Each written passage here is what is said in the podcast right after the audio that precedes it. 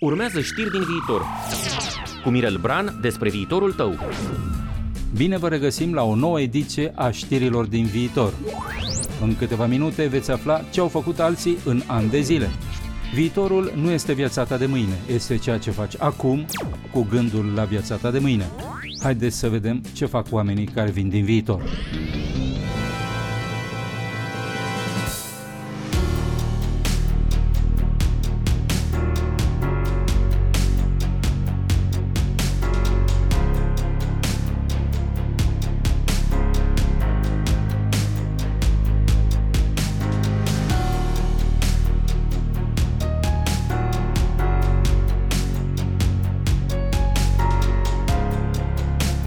Astăzi este o zi de vineri specială. I se spune Vinerea Mare sau Vinerea Patimilor în tradiția creștină a sărbătorii de Paște. Este ziua în care, conform tradiției, Isus este urcat pe cruce și lăsat să moară acolo. Ce legătură are crucificarea lui Isus cu o emisiune despre viitor și tehnologie? Are. Acest ritual al răstignirii, al morții și al învierii este unul care se repetă în fiecare an. Este un eveniment care are înscris în el toate cele trei secvențe temporale. A avut loc în trecut, acum 2000 de ani, se repetă simbolic în prezent și așa se va întâmpla și la anul și peste 10 ani și peste 100 de ani. Dar în acest an, Paștele este unul special pentru că avem printre noi pe cineva care s-a invitat singur la aceste sărbători, coronavirus. Din cauza lui s-au cristalizat acum în România două tabere care parcă vor să se înfrunte ca pe front. Cei care vor slujba de Paște cu bisericile deschise și cei care vor ca bisericile să rămână închise ca să nu răspândim și mai tare virusul ucigaș. Cei care vor bisericile deschise ne anunță o slujbă cum nu s-a mai văzut până acum. Ceilalți ne anunță însă un dezastru epidemic. Paștele e cea mai frumoasă sărbătoare a lumii creștine și în România am păstrat tradiția unei sărbători altfel decât celelalte. Dar de data asta îl avem și pe coronavirus care s-a autoinvitat la sărbările noastre. Și acum ce facem? Avem tabăra credincioșilor care vor la biserică, dar avem și armata celor care refuză să iasă din case. Au făcut un sacrificiu enorm, rămânând închiși atâta mari de vreme și nu vor să-l anhileze doar pentru a-i satisface pe ceilalți. Înfruntarea se anunță destul de aprigă. În numele lui Dumnezeu, omul a făcut tot ce a trecut prin cap. A iubit și a urât și a ajutat semenul, dar l-a și ucis.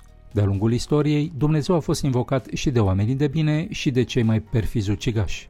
În numele lui s-au făcut minuni, dar s-au dus și războaie în care a curs mult sânge. Cele rele, ca și cele bune, s-au făcut toate cu crucea în mână. În acest an însă, la Paști, îl avem cu noi și pe acest coronavirus care ne-a împărțit în două tabere. Din punctul de vedere al unui credincios, acest Paște va fi extrem de intens. După atât a stat în casă, până și ieșirea într-un parc printre pomii floriți pare ceva paradisiac. În aceste condiții, slujba de Paște va fi trăită extrem de intens și percepută ca o poartă deschisă către rai. Dar biletul de intrare în grădina lui Dumnezeu riscă să ne coste scump, vor zice ceilalți.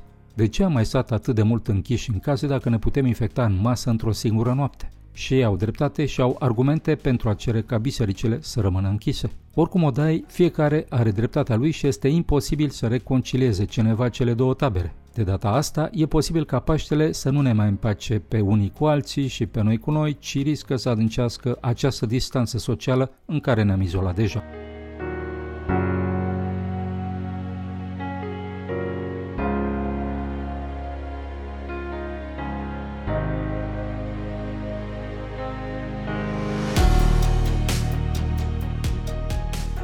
Omul este liber și poate alege ce vrea el. Dacă vrei să mergi la biserică, e alegerea ta și o poți face. Problema în aceste vremuri tulburate de coronavirus este că alegerea ta individuală are consecințe colective, adică prin alegerea ta liberă îți asumi consecința că poți participa la răspândirea virusului. Din acest motiv, alegerea ta individuală are consecințe colective, întrucât poate impacta viața celorlalți. Tocmai în numele acestor consecințe colective s-a creat tabăra celor care vor ca bisericile să rămână închise. Dar cum poți anula o libertate individuală în numele consecințelor ei colective? Unde se termină libertatea mea și unde începe a celorlalți? Unde este frontiera dintre mine și tine? Cât de mult o poți tu împinge limitând spațiul libertății mele? Și până unde pot eu să-mi împing propria libertate fără să o pun în pericol pe a ta? Răspunsul la aceste întrebări va fi dat până la urmă de alegerea fiecăruia.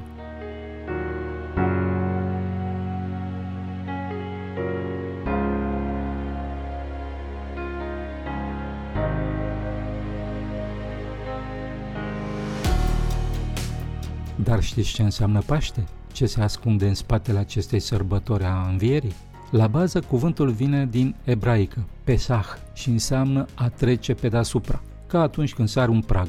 În vremuri de demult, anul nou nu avea loc la 1 ianuarie, ci primăvara.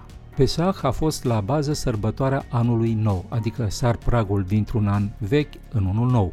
Trecerea într-un an nou era sărbătorită primăvara, ca o înviere a naturii după înghețul iernii. La acest înțeles primordial de an nou și de înviere a naturii s-a adăugat mai târziu un altul, pe vremea când evreii trăiau în robie în Egipt. Dumnezeu l-a transmis prin Moise să iasă din Egipt și să meargă către pământul făgăduit al Israelului. Problema e că egiptenii nu vreau să-i lase să plece, aveau nevoie de ei și de bogățiile lor. Atunci Dumnezeu a trimis egiptenilor mai multe pedepse ca să-i lase pe evrei să iasă din Egipt. A prefăcut apa în sânge, le-a trimis broaște puturoase, păduchi, musca câinească, ciuma vitelor, vărsatul negru, pietre și foc, lăcuste și întuneric. Dar egiptenii n-au cedat acestor nouă pedepse. A zecea a fost însă cea mai cruntă, îngerul morții. În acea noapte lucrurile s-au petrecut așa. Dumnezeu l-a transmis evreilor prin Moise să sacrifice un miel și să ungă ușa caselor cu sângele mielului sacrificat. În acea noapte avea să trimită în Egipt îngerul nopții, care avea porunca să intre în fiecare casă și să omoare pe întâiul născut din fiecare familie de egipteni. Ca să evite să intre și în casele evreilor, Dumnezeu a făcut această înțelegere. Îngerul morții avea să sară fiecare casă însemnată cu sângele mielului sacrificat ca să nu omoare și copiii evreilor. Acest proces se numește în ebraică Pesach, în sensul că se sare peste casele însemnate cu sângele mielului, cum sar dintr-un an vechi într-un an nou. Din acest motiv, Pesach, care în română se va traduce cu Paște, mai înseamnă și a neglija, a sări, a nu ține seama. Îngerul morții își face treaba, omoară pe toți primii născuți ai egiptenilor, iar aceștia cedează și îi lasă pe evrei să iasă din Egipt.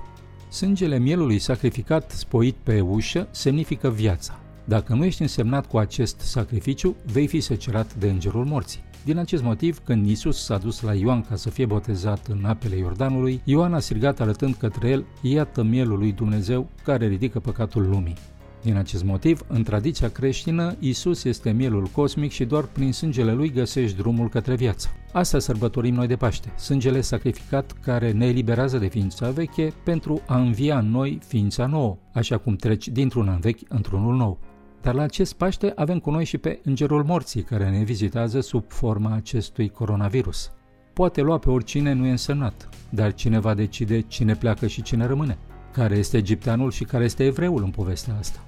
Asta hotărăște fiecare, suntem liberi să alegem ce se potrivește mai bine cu credința noastră. Dar va fi un răspuns individual și unul colectiv, iar cu coronavirus printre noi, răspunsul colectiv va atârna foarte greu. Acest răspuns ne poate aduce împăcare sau poate semăna vrajba care ne va despărți. Tu din ce perspectivă vei da răspunsul tău? Al iubirii celui de lângă tine sau al urii că el nu gândește ca tine? De ce crezi tu că s-a lăsat Iisus urcat pe cruce? În numele a ce a înviat din propria moarte? Ca să-ți dea ție libertatea de a alege limitând-o pe acelui de lângă tine? De ce trebuie să-l urci mereu pe cruce pe cel care gândește altfel decât tine? De ce trebuie să-l omori pe celălalt ca să te simți tu viu? Până la urmă, libertatea ta este atât de mare pe cât o îngădui pe aceluilalt.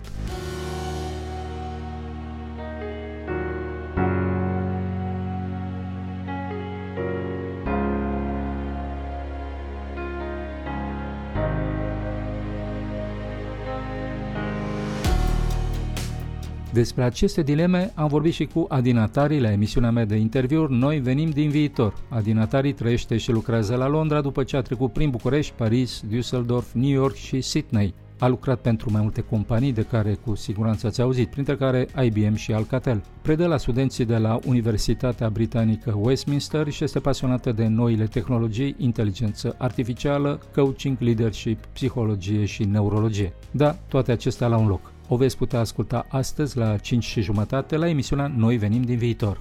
Iar dacă vreți să auziți ceva nou și să respirați un aer mai oxigenat, așa ca la munte, ascultați aceste emisiuni. Știri din viitor și Noi venim din viitor sunt acum accesibile și în podcast și pe canalul de YouTube Eu vin din viitor, Mirel Bran. Dați un click, abonați-vă și aflați din ce este făcut viitorul ca să înțelegeți ce căutați în acest prezent. Vă anunț de pe acum că voi lansa la Târgul de Carte Gaudeamus din această toamnă cartea Eu vin din viitor, o carte extrem de simplă despre lucruri extrem de complexe. Tehnologie, mitologie, știință și spiritualitate, o poveste despre om, despre tine, cum nu ai mai auzit până acum. Până atunci puteți merge și pe pagina mea de Facebook, la Mirel Bran, unde veți găsi texte despre subiecte care ne dor povestite ca o poveste nemuritoare. Și stați liniștiți, eu chiar vin din viitor și pot să vă spun că totul e ok.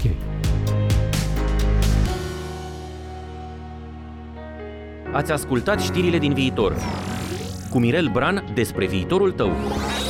Rubrică oferită de BRD Grup Societe Generală.